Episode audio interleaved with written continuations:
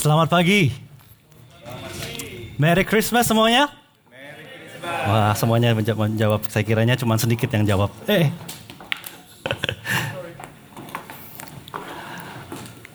Sekali lagi selamat datang dan selamat berbakti bersama-sama di Emmanuel Baptist Church. Uh, nama saya Adrian atau yang biasa dipanggil Aat ya kalau bagi yang belum kenal. Uh, saya salah satu volunteer preaching staff di gereja ini di IBC. Saya kerjanya full time di bidang IT di bagian uh, website programmer dan saya barusan menyelesaikan kuliah part time di Graduate Diploma of Divinity dan akan meneruskan ke Master of Divinity di uh, Ridley College. Adalah suatu kehormatan bagi saya dan sukacita uh, dapat membagikan membahas, diberikan kesempatan untuk melayani pada hari Natal, kebaktian Natal. Jadi saya agak tegang di sini ya, mohon, mohon maklum. Tapi saya sangat excited sekali bisa membahas firman Tuhan pada hari ini saudara-saudara. Karena hari ini adalah hari Natal. Ya, saya, sebelum saya meneruskan saudara-saudara, saya mau undang kita semua untuk membuka Alkitab kita kepada Injil Lukas ya eh, pasal kedua ayat 1 sampai 20. Injil Lukas 2 ayat 1 sampai 20.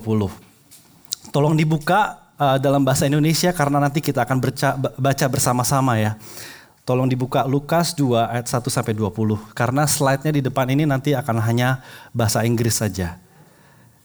Sambil saudara mencari Lukas 2, saya mau bertanya di sini, siapa yang excited for Christmas? Siapa yang suka sama Christmas? Ya, oke. Okay. Kiranya cuma saya. Uh, siapa yang di sini suka sama suasana Natal? Suasananya banyak dekorasi, lagu-lagu. Siapa yang suka lagu Natal di sini? Suka ya lagu Natal ya? Nah kemarin waktu itu saya coba cari uh, di Spotify, tahu ya Spotify? Uh, saya cari di Spotify playlist-playlist Christmas yang sangat populer, yang paling populer ya. Ada ada tiga nih yang paling populer. Coba saya perhati, coba kita perhatikan ya. Christmas pop yang paling kanan itu ada 1,5 hampir 1,55 juta followersnya saudara-saudara. Ada 111 lagu dalam dalam playlist ini. Kira-kira saya bertanya ya. Ada berapa lagu yang menyebut tentang Yesus? Menyebut tentang Tuhan? Ada berapa lagu dari 111 lagu? Hanya ada empat lagu saudara-saudara. Empat lagu. Joyful, joyful, angels we have heard, if we have heard on high. Mary, did you know? Dan do you hear what I hear? Empat lagu itu. Lalu saya penasaran, berapa lagu yang menyebut tentang Santa ya, Santa? Kira-kira ada berapa lagu? Saya cuma sort by, by song title, judul lagu saja yang ada menyebut Santanya. Kira-kira ada berapa lagu? 95. Close. Ada 10 lagu saudara-saudara. 10 lagu ya. Dan itu cuma hanya di title saja, di judul lagu saja. Belum lagu-lagu yang tidak ada Santa di judulnya, tapi liriknya ada Santa. Saya rasa mungkin close to 95, ada 95 orang lagu mungkin kira-kira ya. Lalu playlist berikutnya Christmas is Coming, 942 ribu followers. Uh, ada 41 lagu dan kita bisa lihat yang menyebut Santa ada 5 ya. Yang menyebut Yesus berapa kira-kira saudara-saudara? Nggak ada, betul, zero. Tidak ada sama sekali yang menyebut Yesus. Saudara kita hidup di tengah dunia yang senantiasa berusaha untuk menghapus Yesus, Kristus, daripada makna Natal yang sebenarnya. Saudara mereka suka liburannya, mereka suka liburannya, tapi tidak suka the Christ part of Christmas. Makanya kalau kita ke toko-toko, ke shopping mall, yang lebih sering kita lihat itu kata-kata seasons greetings kayak tadi ya. Lalu happy holidays uh, dibanding dengan Merry Christmas.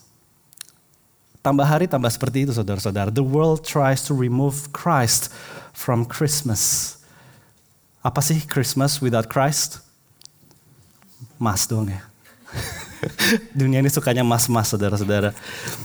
Tidak hanya ini saudara-saudara, kita tahu bahwa dunia ini juga menaruh ekspektasi, pressure dari segala arah. Kita semua tahu bahwa masa-masa menjelang Natal itu dalam masa-masa yang paling sibuk dalam sepanjang tahun. Di kantor tugas-tugas harus diselesaikan sebelum liburan Natal dimulai. Lalu kita harus mikirin shopping, pergi beli kado untuk tukar kado, untuk teman, untuk anak-anak mungkin saudara-saudara. Uh, lalu kita juga harus organize kumpul-kumpul makan-makan, ajak orang barbecue di rumah, which means kita harus beresin rumahnya, Lalu kalau misalnya mau liburan, kita harus merencanakan liburan, beli tiketnya, rencanakan nanti liburan ke mana-mana saja. Logistiknya semuanya kita harus pikirkan. Natal adalah masa-masa yang paling melelahkan bagi banyak orang, saudara-saudara. Dan dengan begitunya banyak distraction, pengalihan ya, ekspektasi dan pressure dari segala arah, saudara-saudara. Kesibukan yang menumpuk. There's just so much noise. There's so much noise and it's hard to hear the small voice of the baby Jesus that was born in the night. Padahal he is the reason for the season.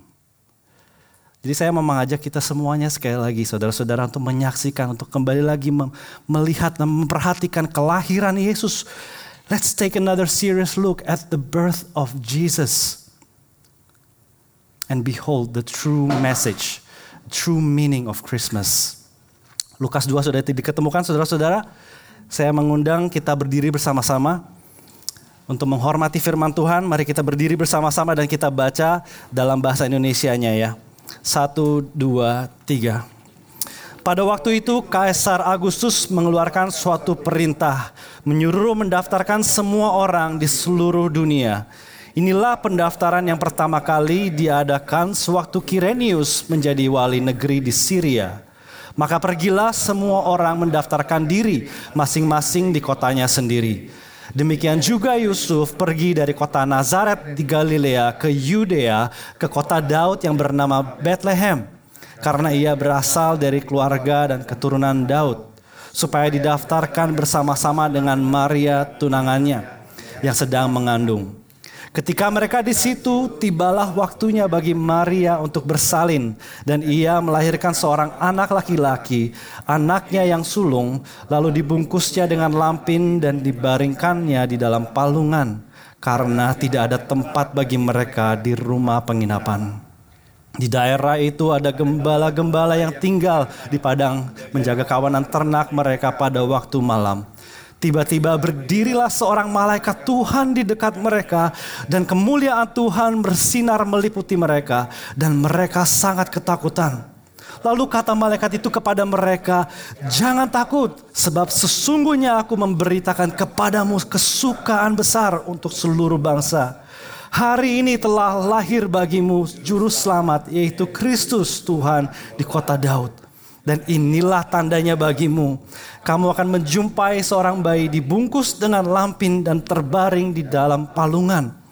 Dan tiba-tiba tampaklah bersama-sama dengan malaikat itu sejumlah besar bala tentara surga yang memuji Allah katanya. Kemuliaan bagi Allah di tempat yang maha tinggi dan damai sejahtera di bumi di antara manusia yang berkenan kepadanya. Setelah malaikat-malaikat itu meninggalkan mereka dan kembali ke surga, gembala-gembala itu berkata seorang kepada yang lain, "Marilah kita pergi ke Bethlehem untuk melihat apa yang terjadi di sana, seperti yang diberitahukan Tuhan kepada kita." Lalu mereka cepat-cepat berangkat dan menjumpai Maria dan Yusuf dan bayi itu yang sedang terbaring dalam lalungan.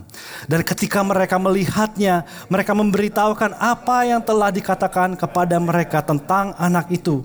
Dan semua orang yang mendengarnya heran tentang apa yang dikatakan gembala-gembala itu kepadanya mereka. Tetapi Maria menyimpan segala perkara itu di dalam hatinya dan merenungkannya. Maka kembalilah gembala-gembala itu sambil memuji dan memuliakan Allah karena segala sesuatu yang mereka dengar dan mereka lihat. Semuanya sesuai dengan apa yang telah dikatakan kepadanya. Demikian firman Tuhan semesta alam silahkan duduk saudara-saudara. Saya mohon Alkitabnya tetap dibuka ayatnya supaya saudara juga bisa memeriksa sendiri apakah apa yang saya katakan itu sesuai dan setia kepada firman Tuhan ya. Saudara saya yakin cerita yang barusan kita baca bukan sesuatu hal yang asing, bukan sesuatu hal yang baru. Kita mungkin sudah sering, kita bahkan sering nyanyikan seperti tadi. Kita sering membacanya, mungkin berulang kali setiap tahun mungkin kita membacanya ya. Tapi saya mau mengajak kita untuk kembali lagi. Seperti kati tadi kita pikirkan, kita perlu ingat makna Natal yang sesungguhnya. Apa sih? Jadi memperhatikan dua hal ya. Apa sih makna Natal yang sesungguhnya? Dan yang kedua adalah bagaimana seharusnya kita meresponi makna ini. Saudara-saudara, yang pertama, saudara-saudara makna Natal yang sesungguhnya itu sudah dijelaskan. Dijelaskan di, oleh malaikat dalam ayat yang ke-10. Coba baca ayat 10. Lalu kata malaikat itu kepada mereka, jangan takut. Sebab sesungguhnya aku memberitakan kepadamu kesukaan besar untuk seluruh bangsa. Saudara makna Natal, dunia berkata liburan, shopping, tukar kado, bukan semuanya itu saudara Natal, bukan tentang seorang kakek-kakek yang gendut yang pakai baju merah suka kasih hadiah buat anak kecil. Natal juga apalagi di Australia bukan tentang salju yang turun. Natal juga bukan kumpul-kumpul makan-makan barbecue the Australian way of Christmas. Tapi makna Natal yang sebenarnya adalah good news of great joy dalam bahasa Inggrisnya. Berita sukacita besar. Dan begitu pentingnya saudara makna ini sehingga seorang malaikat Tuhan sendiri yang menyampaikannya. Tapi kita harus bertanya apa sih? Oke okay lah, this is good news. Oke, okay. good newsnya apa? Isinya apa saudara ya? Apakah isi berita tersebut and why is it good? Kenapa itu baik? Mari kita perhatikan ayat yang selanjutnya, ayat 11. Kabar sukacita ini adalah hari ini ayat 11 telah lahir bagimu juru selamat yaitu Kristus Tuhan di kota Daud. Why is this good news saudara-saudara? Why? Kenapa ini suatu kabar sukacita? Mari kita perhatikan kalimat ini dan kita uh, perhatikan sepatah-sepatah ya saudara-saudara ya. Pertama-tama adalah kata hari ini saudara-saudara. Today Hari ini berarti kejadian ini benar-benar terjadi pada suatu hari dalam sejarah, saudara-saudara. Ya, bukan hanya dalam khayalan atau imajinasi saja. Lukas bukan menulis dongeng yang dia mulai dengan kata-kata once upon a time pada suatu saat tidak tidak jelas kapan terjadinya. Tetapi kita membaca tadi Lukas ayat 1 dan 2 yang di sini tadi kita lihat pada waktu itu Kaisar Agustus mengeluarkan suatu perintah menyuruh mendaftarkan semua orang di seluruh dunia. Inilah pendaftaran yang pertama kali diadakan sewaktu Kirenius menjadi wali negeri di Syria. Dan saudara dari dua ayat ini, Lukas sedang menjelaskan bahwa hal ini adalah hal yang benar-benar terjadi dalam sejarah. Ada detailnya, siapa kaisarnya saat itu, siapa wali negeri saat itu. Orang-orang ini bukan orang-orang kayak Jar Jar Binks atau Han Solo gitu ya saudara-saudara. Ini bukan karakter fiksi atau dongeng saudara-saudara. Tapi benar-benar tertulis. Kalau misalnya kita pergi memeriksa sejarah Roma akan kita dapatkan nama-nama ini. Benar-benar terjadi. Jadi dari kata hari ini saudara-saudara kita bisa yakin bahwa kelahiran Yesus itu sungguh-sungguh terjadi di dalam sejarah. Lalu berikutnya di kota Daud di bagian terakhir dari kalimat tersebut di kota Daud ini menjelaskan bahwa kelahiran Yesus itu terjadi di tempat yang benar-benar ada. Ya, nggak ada gunanya kalau misalnya terjadi di sejarah tapi tempatnya nggak ada ya. Ini benar-benar ada saudara. Bukan di dalam dunia Narnia, bukan di Middle Earth, bukan juga di galaksi far far away, bukan juga di planet Titan saudara-saudara. Tapi kota Bethlehem, di kota Daud, itu benar-benar ada. Dan sampai sekarang juga kota Bethlehem itu tetap, tetap ada dan kita bisa ke sana mengunjunginya saudara-saudara. Kita bisa ke sana dan melihat tempat itu. Dan lahirnya bayi Yesus di kota Bethlehem itu bukan sesuatu yang random. Bukan sesuatu yang kebetulan saja saudara-saudara. Karena dari perjanjian lama sudah dinubuatkan oleh Nabi Mika sekitar, sekitar 700 tahun sebelumnya. 700 tahun sebelumnya Mika 5 ayat 2 berkata, Tetapi engkau hai Bethlehem Efrata, Hai yang terkecil di antara kaum-kaum Yehuda, daripadamu akan bangkit bagiku seorang yang akan memerintah Israel, yang permulaannya sejak sudah sejak purbakala, sejak dahulu kala. Wow, saudara-saudara. Kalau kita pikirkan, Yusuf dan Maria itu dari Nazaret. Itu kota yang berbeda, saudara-saudara. Kita bisa baca ya tadi ayat 1 sampai 5 ya. Mereka dari Nazaret, tapi Tuhan itu luar biasa dan sanggup mengatur segalanya, mampu memakai dan menggerakkan Kaisar Agustus untuk mengeluarkan suatu perintah yang akhirnya harus memaksa mereka, Yusuf dan Maria, harus berangkat sekitar 128 km ke Bethlehem, saudara-saudara. Sampai di Bethlehem akhirnya melahirkan di sana. Tuhan kita adalah Tuhan yang sanggup, saudara-saudara, menggenapi semua janji yang ditetapkan dalam perjanjian lama. Jadi dari kata di kota Daud di sini saudara-saudara kita bisa yakin dua hal. Bahwa kelahiran Yesus itu bukan dongeng, tapi sungguh terjadi di suatu tempat yang ada yang bisa kita kunjungi, tapi juga ini menunjukkan kedaulatan Tuhan. Kehebatan Tuhan yang sanggup menggenapi nubuatan dari dulu kala. Lalu saudara, hari ini di kota Daud. Dan berikutnya adalah kita melihat, kita membaca ada tiga panggilan yang malaikat malaikat pakai untuk menjelaskan siapa yang telah lahir tersebut, saudara-saudara. Ada tiga hal ya.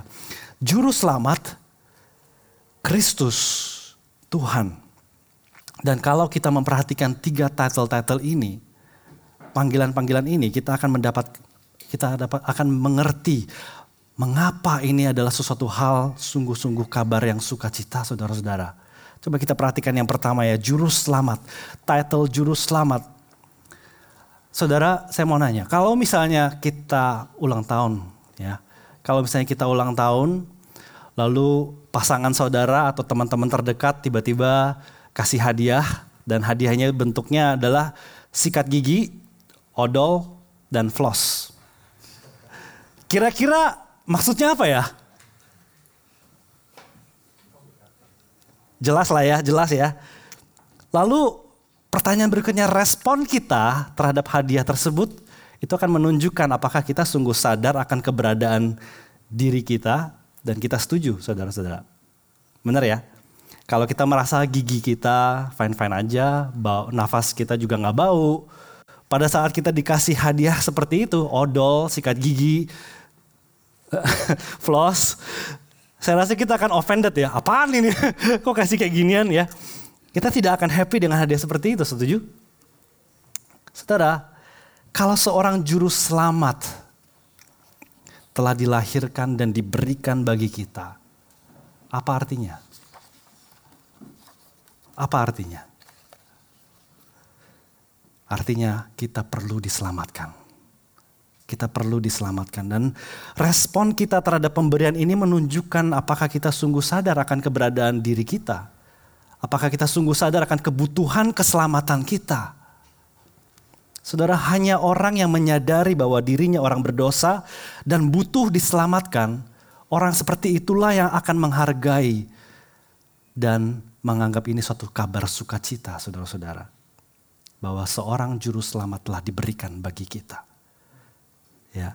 Title berikutnya saudara-saudara, tidak hanya juru selamat, title bayi yang yang, yang selanjutnya yang dipakai oleh malaikat adalah Kristus.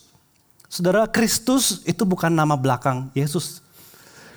Ya, Kristus itu bukan family name, last name-nya Yesus, saudara-saudara. Kristus adalah title.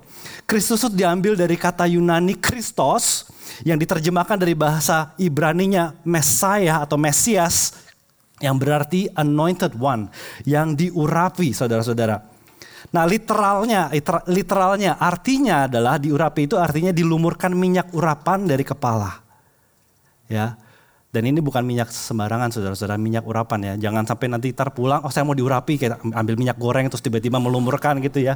Ya kamu diurapi minyak goreng. Enggak, um, ini adalah minyak urapan dan khusus. Secara simbolisnya saudara-saudara, diurapi berarti seseorang itu adalah orang terpilih secara khusus, the chosen one. Orang yang dikuduskan untuk sesuatu tugas yang khusus. Dan tidak sembarang orang dapat diurapi saudara-saudara. Pengurapan biasanya diberikan hanya diberikan kepada seorang raja, nabi atau imam. Ya.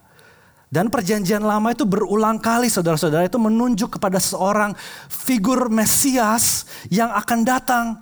Yang dijanjikan Tuhan yang akan datang dari keturunan Daud. Yang akan menjadi raja, yang akan memerintah dan akan menjadi pembebas bangsa Israel saudara-saudara.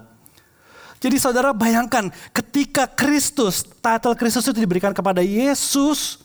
Bersama dengan title Juru Selamat, Kristus itu adalah satu hal yang luar biasa saudara-saudara.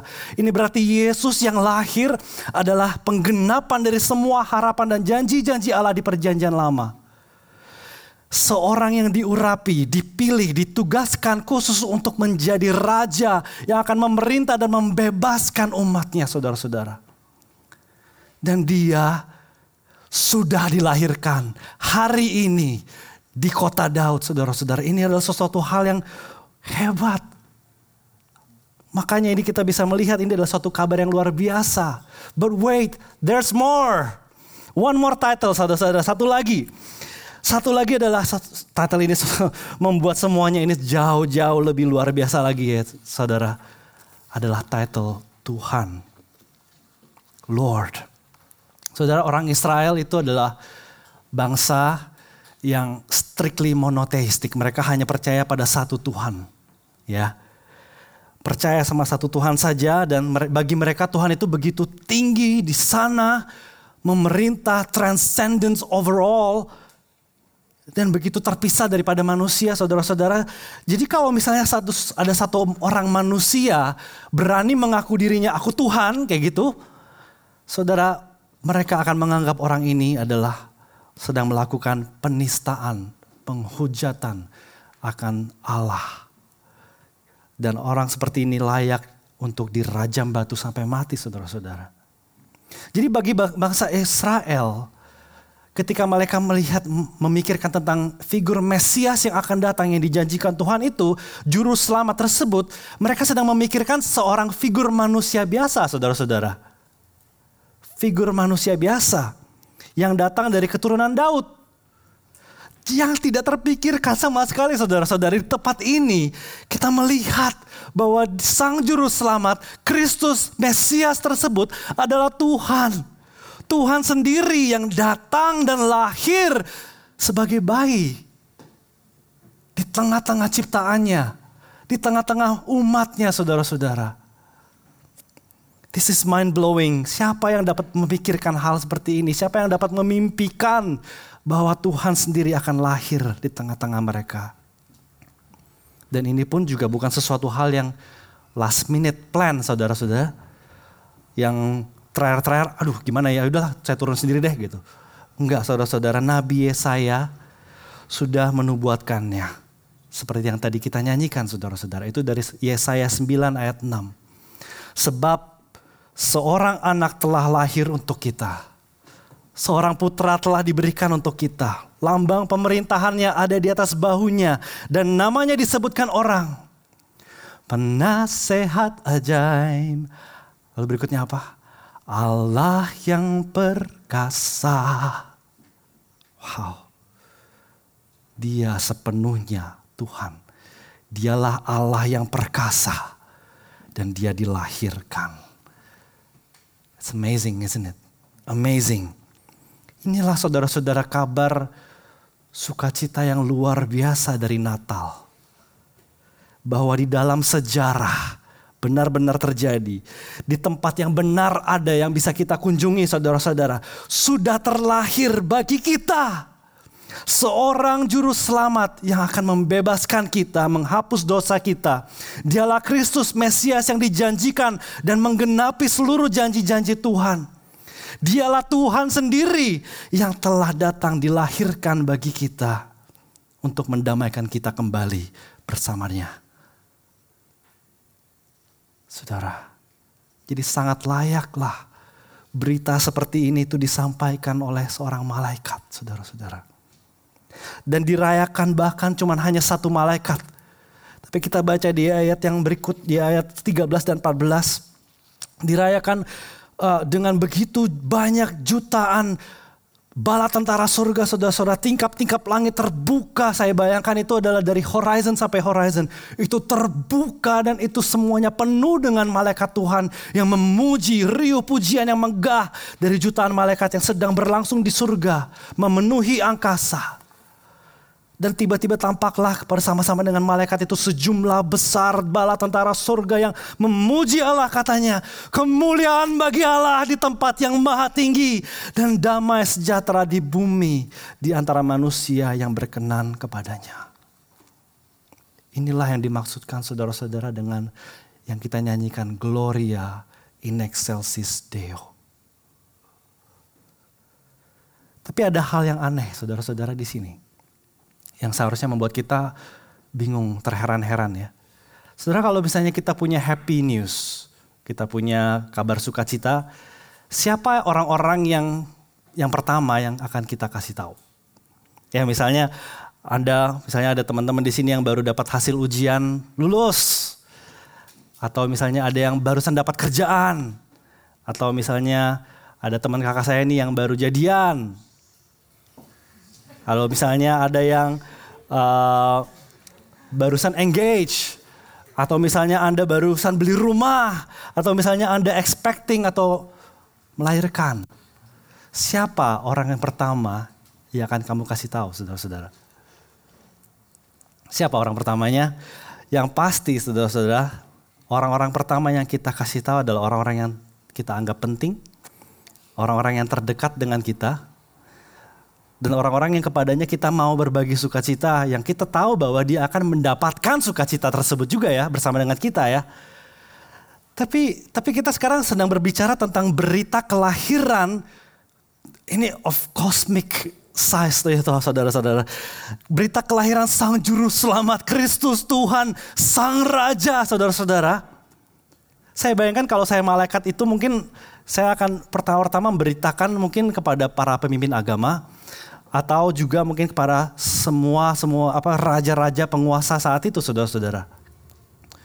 Tapi yang kita dapatkan di sini yang aneh, yang seharusnya membuat kita terheran-heran. Kenapa? Adalah penerima pertama dari kabar sukacita ini adalah para gembala, saudara-saudara. Para gembala. Why shepherds? Saudara, pada zaman itu gembala itu bukan orang-orang terhormat, saudara-saudara kita mungkin pikirnya cute gitu karena kita suka nonton Natal drama gitu ya. Cute kan anak-anak pakai uh, robe, robe gitu kan. Terus oh anak gue jadi gembala gitu. Saudara mereka adalah orang-orang kelas bawah. Mereka adalah orang yang miskin dan tidak terpelajar. Mereka tidak hanya miskin secara materi tapi mereka juga miskin secara reputasi. Reputasi mereka sangat jelek saudara-saudara. Mereka terkenal tidak jujur, mereka suka berbohong, suka mencuri, dan tidak mematuhi hukum-hukum keagamaan. Jadi mereka dianggap najis, kotor. Mereka sangat direndahkan dan dikucilkan, marginalized. Mereka bukan orang-orang yang dapat dipercayai, saudara-saudara. Kalau dalam persidangan, kita tidak akan memilih para gembala untuk menjadi saksi karena kesaksian mereka tidak dapat diterima. Kesaksian mereka ditolak. Dari segi bisnis kita tidak akan memilih seorang gembala untuk menjadi bisnis partner kita, saudara-saudara. Status sosial mereka begitu rendah sehingga di bawah mereka hanya ada satu kelompok orang lagi. Mereka begitu rendah sehingga di bawah mereka hanya ada satu kelompok orang lagi, yaitu adalah penderita penyakit kusta. Mereka begitu rendahnya saudara-saudara. Mungkin persamaannya para gembala zaman sekarang itu adalah kita pikirkan ya, mungkin drug addicts, pelacur-pelacur, orang-orang yang hidupnya hanya dari centerling saja, sokongan pemerintah gitu ya, dan malas kerja, nggak mau kerja. Orang-orang seperti itu saudara-saudara. Bingung kan? Bingung kan? Kenapa? Kenapa gembala dipilih menjadi penerima pertama dari kabar sukacita yang luar biasa ini, saudara-saudara. Why? Saudara Lukas di sini sedang menyatakan suatu poin yang penting. Satu poin yang dia jelaskan dalam Injil Lukas dan Injil uh, bukan Injil Lukas, Injil Lukas dan juga kisah para rasul, saudara-saudara, bahwa yang tersirat juga dalam kata-kata malaikat di ayat 10 saudara-saudara bahwa kesukaan besar untuk segala, untuk seluruh bangsa. Dalam bahasa Inggrisnya, good news of great joy that will be for all the people. Injil, kabar baik saudara-saudara, berita sukacita ini bukanlah hanya untuk orang-orang elit kelas atas. Bukan hanya untuk orang-orang pintar, terpelajar, Bukan hanya untuk bangsawan-bangsawan, bukan hanya untuk in, apa selebriti-selebriti, bukan hanya untuk insta celebs, bukan hanya untuk uh, influencers. Bukan untuk orang yang merasa dirinya baik dan dapat menyelamatkan diri sendiri, saudara-saudara. Tapi the gospel Injil, kabar baik Yesus Kristus Tuhan kita adalah untuk semua macam orang. Semua macam orang. Orang-orang yang miskin, lemah, poor, powerless. Orang yang dikucilkan, tertekan, marginalized. Orang yang orang-orang buangan saudara-saudara. Orang yang di, di reject, yang ditolak oleh orang-orang lain. Karena orang-orang seperti gembala inilah saudara-saudara yang menyadari. Menyadari akan dirinya orang berdosa dan tidak layak. Miskin di hadapan Allah mereka sadar bahwa mereka tidak akan pernah mampu menyelamatkan diri mereka sendiri. Mereka butuh seorang penyelamat. Dan ini juga diperjelas saudara-saudara. Dengan cara bagaimana Yesus dilahirkan. Saya bayangkan kalau misalnya seorang raja lahir itu lahirnya biasanya di istana ya. Tapi kita lihat, kita baca di ayat uh, eh, 6 dan 7 saudara-saudara ya. Bagian terakhir saya akan bacakan. Dia lahir dibungkus dengan lampin dan dibaringkan di dalam palungan. Karena tidak ada tempat bagi mereka di rumah penginapan, saudara-saudara. Kenapa tidak ada tempat bagi mereka di rumah penginapan?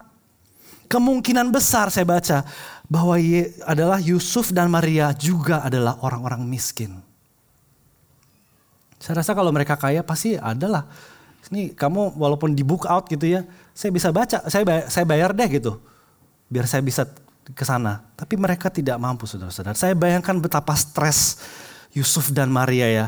Mereka bukan di Beth, tinggal di Bethlehem saudara. Mereka dari Nazaret. Mereka jauh dari rumah mereka, jauh dari sanak saudara yang bisa menyeport mereka.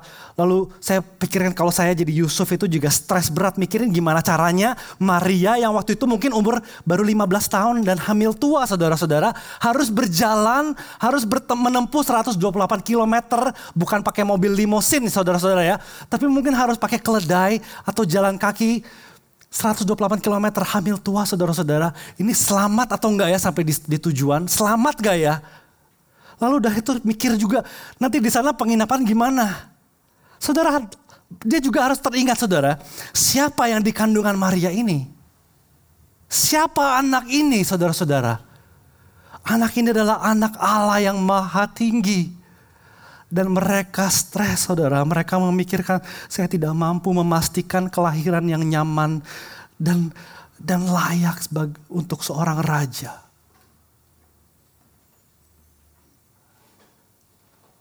Saudara lahir, Yesus lahir ke dalam kemiskinan. Kerendahan saudara-saudara. Yesus dibaringkan bukan di ranjang yang empuk. Tapi dia dilahirkan dan ditaruh di dalam palungan. Palungan itu adalah suatu tempat makan binatang saudara-saudara. Tempat makan binatang. Yang bau, yang kotor yang hina. Kenapa? Supaya orang-orang seperti para gembala dapat datang mendapatkan Yesus. Saya bayangkan kalau misalnya lahirnya di istana, gembala-gembala ini dikasih tahu, oh saya nggak bisa pergi ke sana juga anyway. Yesus terbaring dalam palungan supaya orang-orang miskin yang tidak punya harapan mendapatkan harapan yang besar di dalam Sang Juru Selamat Kristus Tuhan kita. Dia yang turun ke level kita saudara-saudara. Dan Filipi 2 ayat 6 sampai 8 menjelaskan Dialah Tuhan yang walaupun dalam rupa Allah tidak menganggap kesetaraannya dengan Allah itu sebagai milik yang harus dipertahankan. Melainkan telah mengosongkan dirinya sendiri dan mengambil rupa sebagai seorang hamba. Dan menjadi sama dengan manusia. Dan dalam keadaan sebagai manusia telah merendahkan dirinya. Dan taat sampai mati. Bahkan sampai mati di kayu salib saudara-saudara. 2 Korintus 8 ayat 9 juga menjelaskan bahwa karena kamu telah mengenal kasih karunia Tuhan kita Yesus Kristus bahwa ia yang oleh karena kamu menjadi miskin sekalipun ia kaya. Supaya kamu menjadi kaya oleh karena kemiskinannya. Bukan berarti kita akan kaya secara materi saudara-saudara.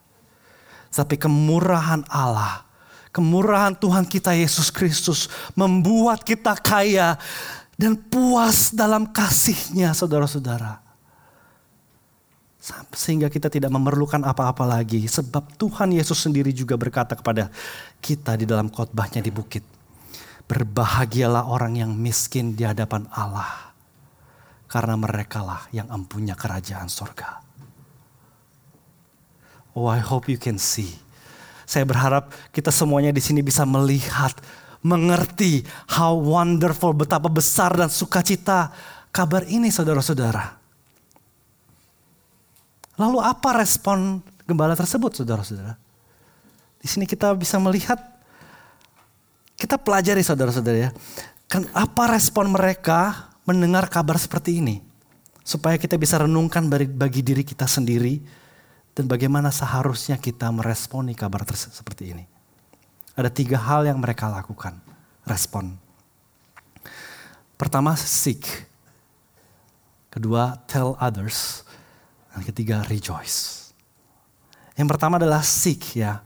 Respon pertama yang mereka lakukan adalah mereka memeriksa, mereka mendatang sendiri untuk melihat dengan mata sendiri dan memeriksa dan percaya saudara-saudara. Respon mereka dilihat di ayat 15, setelah malaikat-malaikat itu meninggalkan mereka dan kembali ke surga, gembala-gembala itu berkata satu seorang kepada yang lain, marilah kita pergi ke Bethlehem, itu artinya let's go now, let's go now, sekarang juga untuk melihat apa yang terjadi di sana seperti yang diberitakan Tuhan kepada kita. Lalu cepat-cepat berangkat dan menjumpai Maria dan Yusuf dan bayi itu yang sedang berbaring di dalam palungan.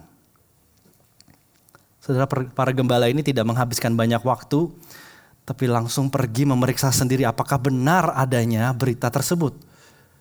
Dan ternyata semuanya benar, sesuai dengan apa yang dikatakan kepada mereka. Bagaimana dengan kita saudara-saudara zaman now, zaman sekarang ini? Apakah kita saat mendengarkan khotbah kita tuh langsung telan bulat-bulat aja? Atau apakah ada kita memeriksa? Menggali firman Tuhan untuk mencari pengertian apakah semua yang dikatakan itu sesuai dengan firman Tuhan? Jika tidak, bahayanya adalah akar iman kita, akar keyakinan kita itu cetek. Kita seharusnya bukan iman kita harusnya punya iman, bukan iman yang buta saudara-saudara. Tapi faith seeking understanding. Iman yang mencari pengertian lebih. Biarlah kita belajar dari para gembala ini saudara-saudara. Mereka tidak harus menjadi orang yang terpelajar untuk memeriksa terlebih, terlebih dahulu. Mereka hanya ingin lebih yakin akan kebenaran kabar baik, kabar baik tersebut saudara-saudara. Dan setelah mereka melihat sendiri, they believe, they see for themselves and they believe for themselves, saudara-saudara. Mereka melihat sendiri, lalu percaya untuk diri sendiri, saudara-saudara. Percaya.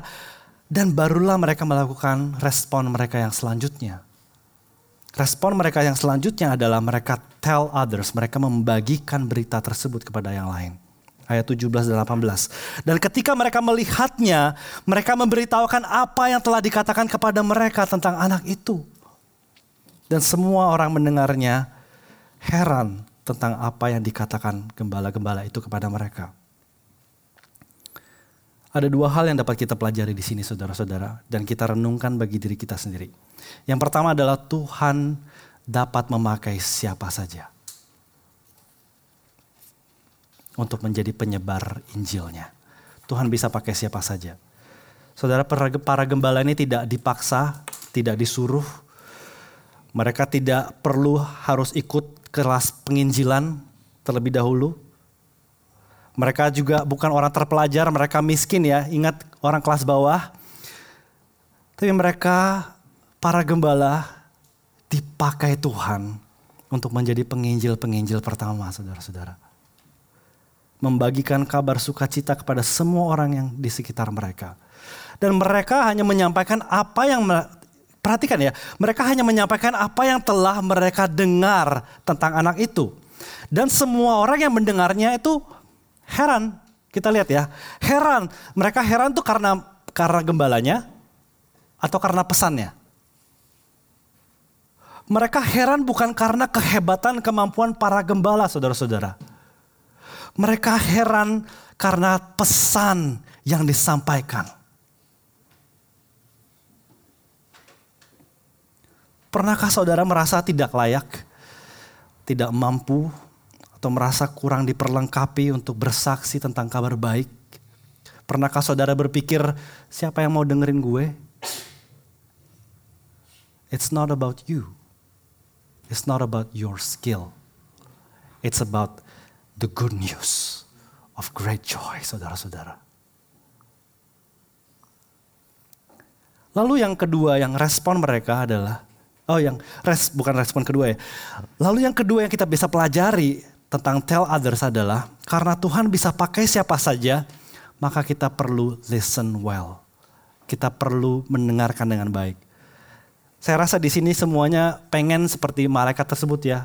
Waktu saya siapin khotbah ini, Emmy waktu itu bilang, oh saya pengen banget nih jadi si gembala bisa lihat malaikat bisa melihat tingkap langit terbuka itu ya. Saudara, semua orang pasti mau mendengarkan langsung dari malaikat, saudara-saudara. Tapi kita perhatikan orang-orang yang ada di sana hanya mendapatkan, hanya menerima kabar tersebut dari gembala. Ya, yang pasti kalau malaikat itu adalah komunikator atau pengkhotbah yang sangat handal ya. They communicate well, hebat saudara-saudara. Tapi gembala itu mungkin tidak bisa dibandingkan skillnya saudara-saudara dengan malaikat ya. Mereka bukan impressive speakers. Mereka mungkin bukan komunikator atau pengkhotbah yang handal.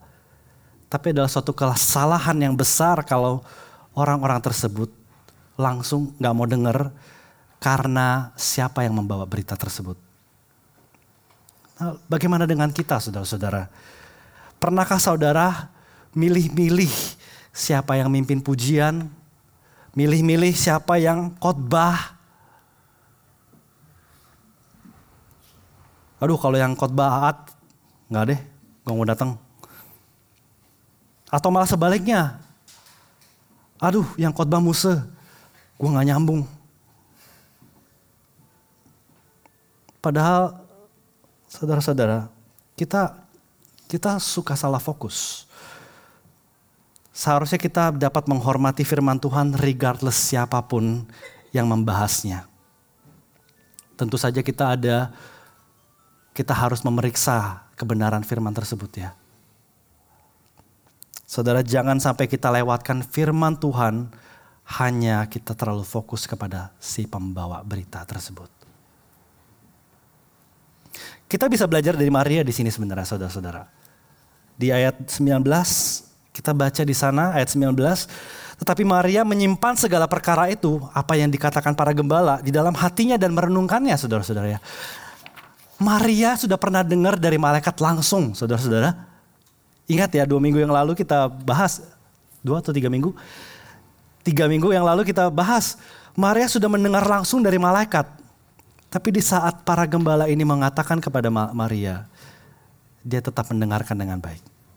Dan dalam bahasa Inggrisnya dia bahkan treasured and meditated these things in her heart. Menyimpan seperti harta. Dan merenungkan berita tersebut dalam hatinya, saudara-saudara. Lalu yang terakhir, respon yang terakhir yang kita bisa pelajari dari para para gembala adalah mereka bersuka cita, saudara-saudara. Bersuka cita. Ayat 20, maka kembalilah gembala-gembala itu sambil memuji dan memuliakan Allah karena segala sesuatu yang mereka dengar dan mereka lihat semuanya sesuai dengan apa yang dikatakan kepada mereka. Saudara, reaksi sukacita mereka ini menunjukkan bahwa mereka sungguh-sungguh percaya bahwa berita itu adalah berita sukacita. Benar adanya ada juru selamat Kristus Tuhan yang lahir bagi mereka. Dan ini adalah kabar baik yang luar biasa bagi mereka saudara-saudara. Mereka bersuka cita karena yang mereka terima adalah good news. Bukan good advice. Apa bedanya good news sama good advice? Apa bedanya?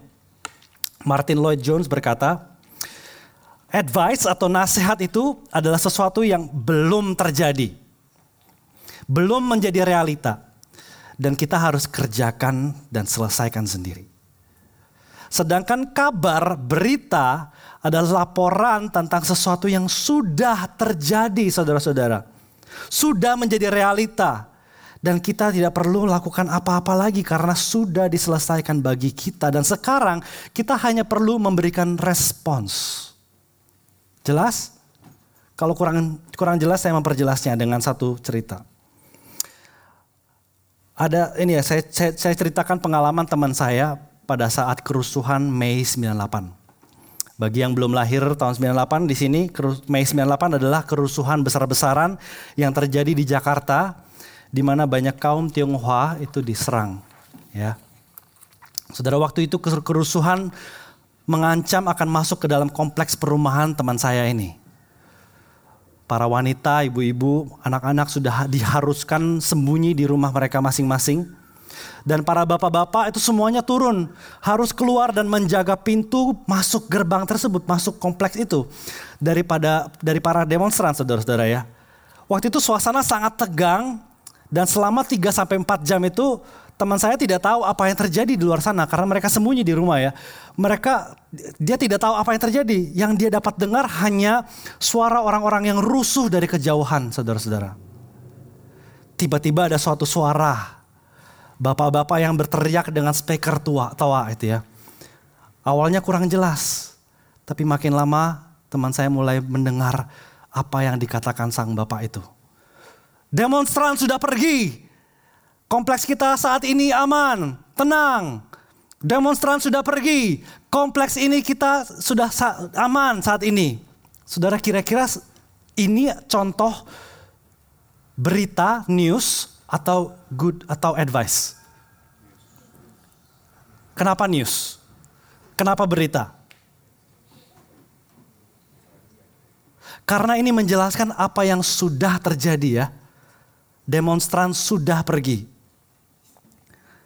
Dan kenapa ini news? Karena teman saya tidak perlu melakukan apa-apa lagi supaya berita ini menjadi realita kan, supaya menjadi suatu kenyataan. Ini sudah terjadi ya. News karena keselamatan hidupnya sudah terjamin tanpa dia harus lakukan apa-apa. Dan kira-kira perasaan teman saya mendengar hal ini, kira-kira apa?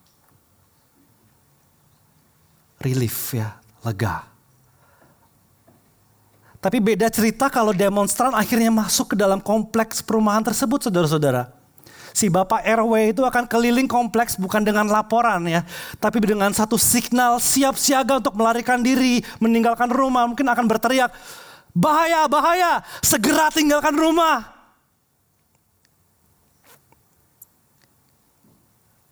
Ini bukan berita saudara-saudara. Saya rasa kita setuju ini adalah advice, nasihat ya. Kenapa ini nasihat, advice? Karena situasi belum diamankan, belum diatasi. Karena teman saya masih harus melakukan sesuatu dan keselamatan hidupnya itu bergantung kepada apa yang harus dia lakukan saudara-saudara. Dan kira-kira apa reaksinya? Perasaannya apa kira-kira? Takut. Takut ya. Mungkin sesaat mungkin motivate akan oh cepat langsung gitu. Larinya lebih cepat dari biasanya saudara-saudara. Takut. Saudara, di mana good advice berkata do this and this and this and this. Good news berkata done for you. Sudah diselesaikan bagimu. Mari kita kembali ke firman Tuhan yang tadi kita baca. Sekarang kita bisa mengerti saudara-saudara. Mengapa para gembala tersebut bersuka cita, rejoice, memuji dan memuliakan Allah. Karena yang mereka dengar dari malaikat di ayat 10 tadi adalah good news. Bukan good advice. Saudara dunia ini, dunia ini suka sekali sama menawarkan nasihat yang baik. Ya, begitu banyak Uh, buku-buku uh, news yang apa uh, buku-buku yang best sellers New York best sellers best sellers itu adalah self help book saudara-saudara. How to have your best life now how to lose weight by intermittent fasting how to marry condo your house cara hidup yang baik dan berkemenangan bagaimana apa to do listnya untuk harus dikerjakan untuk mencapai menggapai meraih mendapatkan sesuatu. Saudara kemarin saya lihat di YouTube saudara ada satu video yang berjudul 21 Steps to Overcome Anxiety. Kalau saya lebih pikirnya 21 steps, saya tambah anxious kayaknya deh. 21 steps to overcome anxiety, tapi 21 steps, oke. Okay. Dunia ini penuh dengan good advice, saudara-saudara. Sampai kadang-kadang kita berpikir bahwa kekristenan adalah tentang good advice juga. Pernahkah saudara pulang dari gereja setelah mendengarkan firman Tuhan? Saudara pulang bukan dengan sukacita, tapi justru hati saudara merasa terbeban lebih berat, saudara-saudara. Pernahkah saudara pulang dari dengar firman Tuhan, merasa bersalah, merasa tidak layak karena saudara karena saudara tahu sadari bahwa saudara kurang taat dan kurang stabil emosi seperti Maria. Saudara pulang dan saudara sadar bahwa saudara kurang berani mengambil resiko dan kurang menguasai diri seperti Yusuf. Saudara pulang dengan to-do list yang baru. Tekad yang baru tentunya ya, komitmen yang baru. Dan berharap-harap jangan sampai gagal lagi minggu depan ini. Karena semuanya bergantung kepada prestasi saudara kan. Pernahkah saudara merasa seperti itu? Pulang dari gereja malah bukan bersuka cita, tapi malah lebih berat lagi.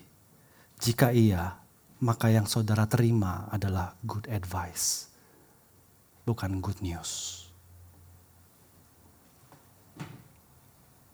Tapi Kristenan seharusnya adalah tentang good news. Kabar baik kabar sukacita yang diberikan, diberitakan malaikat kepada para gembala tersebut adalah kabar sukacita yang sama yang diberitakan kepada saudara dan saya hari ini, saudara-saudara. Dan respon kita terhadap hal itu menunjukkan apakah kita sadar akan keberadaan diri kita yang sesungguhnya dan kebutuhan kita untuk diselamatkan. Apa respon saudara atas berita yang diberitakan malaikat ini? Jika respon saudara bukan respon sukacita, maka saudara belum sadar. Belum menyadari keberadaan Anda saat ini. Saudara masih merasa dirinya baik, tidak butuh diselamatkan. Saudara lebih memilih untuk menyelamatkan diri sendiri dengan kekuatan sendiri. Saudara akan pulang hari ini dengan hati yang tidak lega, saudara-saudara dan selalu akan merasa dikejar-kejar. Apakah saudara sungguh sadar akan keberdosaan diri saudara dan sadar akan kebutuhan untuk diselamatkan? Jika iya saudara-saudara maka respon saudara akan sama dengan respon para gembala yaitu mereka bersuka cita memuji dan memuliakan Allah. Saudara akan pulang dengan sukacita dan damai di hati saudara. Saudara, saya minta pemusik untuk maju ke depan. Natal kali ini, biarlah kita kembali kepada makna Natal yang sesungguhnya. Natal adalah tentang good news of great joy for all the people. Berita sukacita yang luar biasa bagi seluruh bangsa, saudara-saudara. Bagi saudara yang masih bimbang, yang masih skeptis, belum yakin, janganlah abaikan berita ini, saudara-saudara. Janganlah ignore hal ini, saudara-saudara Seek understanding, carilah pengertian. Come, see for yourselves. Periksalah kebenaran ini dengan firman Tuhan. Maka saudara akan mendapatkan semuanya sesuai dengan apa yang telah dikatakan, yang telah diberitakan. Bahwa di dalam sejarah, di tempat yang benar ada di Bethlehem saudara sudah terlahir bagi kita seseorang juru selamat yang membebaskan kita dan menghapus dosa kita. Dialah Kristus yang mengenapi seluruh harapan dan janji-janji Tuhan di perjanjian lama. Dan dialah Tuhan sendiri yang telah datang dilahirkan bagi kita. Lalu hidup dalam ketaatan yang sempurna. Bahkan taat sampai mati di kayu salib untuk menggantikan kita. Dia memikul dosa kita di atas kayu salib. Seluruhnya saudara-saudara. Supaya kita yang percaya kepadanya dibenarkan. Didamaikan kembali bersamanya. God and sinners reconciled. Dan kita memperoleh hidup yang kekal. Ini bukan good advice. Ini good news saudara-saudara Ini berita kabar baik yang luar biasa baiknya saudara bagi Anda dan saya. Tidak ada lagi yang harus kita lakukan. It is done. Apa yang kita responnya adalah kita hanya menerima. Menerima dan meresponnya dengan sukacita.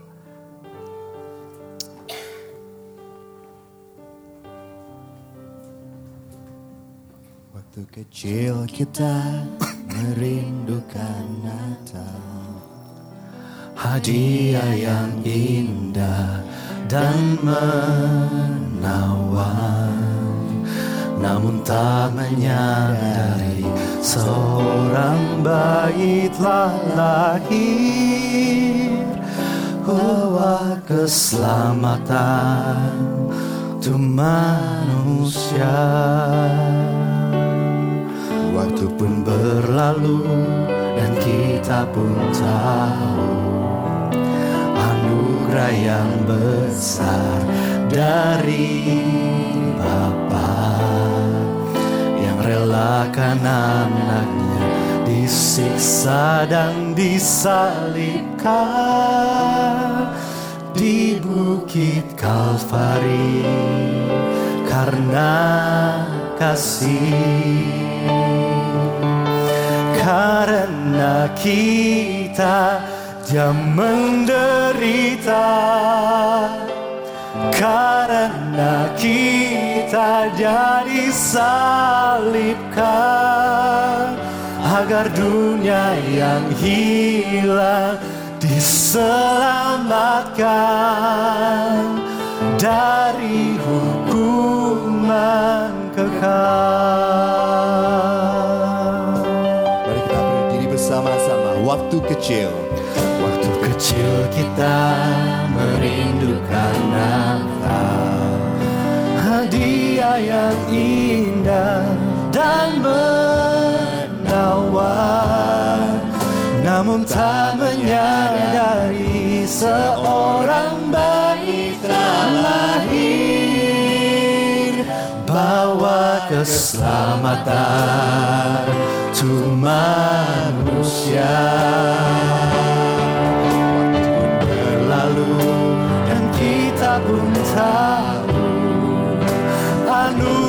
yang besar dari Bapa yang relakan anaknya.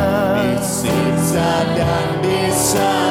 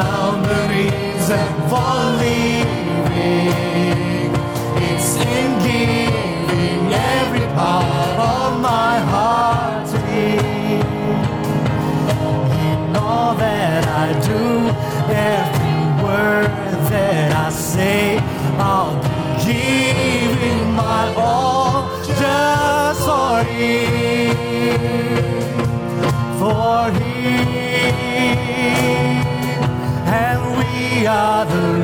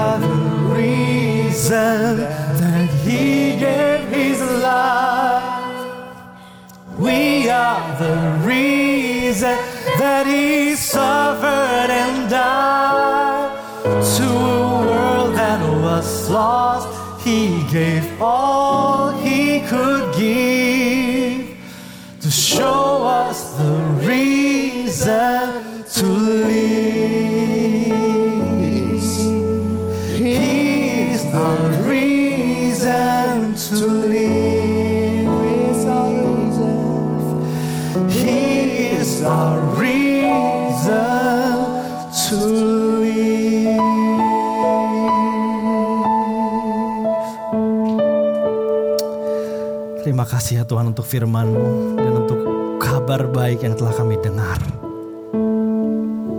Bapa engkau telah mengirimkan anakmu yang tunggal.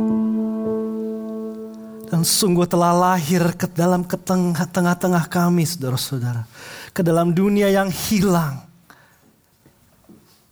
Kau lahir dalam kemiskinan dan kerendahan.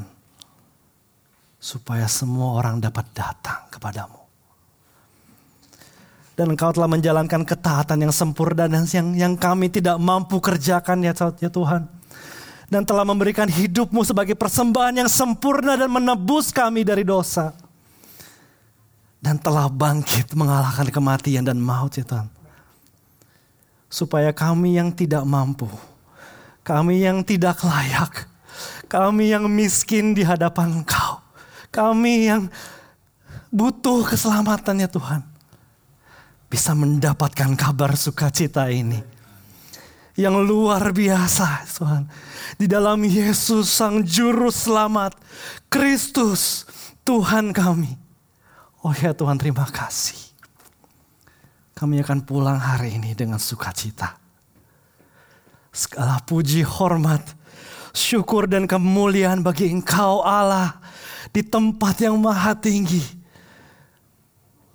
Dan kami ada damai sejahtera bersama Engkau ya Tuhan. Terima kasih Tuhan Yesus. Segala puji hormat bagi Engkau saja. Di dalam nama Yesus kami berdoa dan mengucap syukur. Sama-sama kita katakan amin. Amin. Saudara-saudara silakan duduk.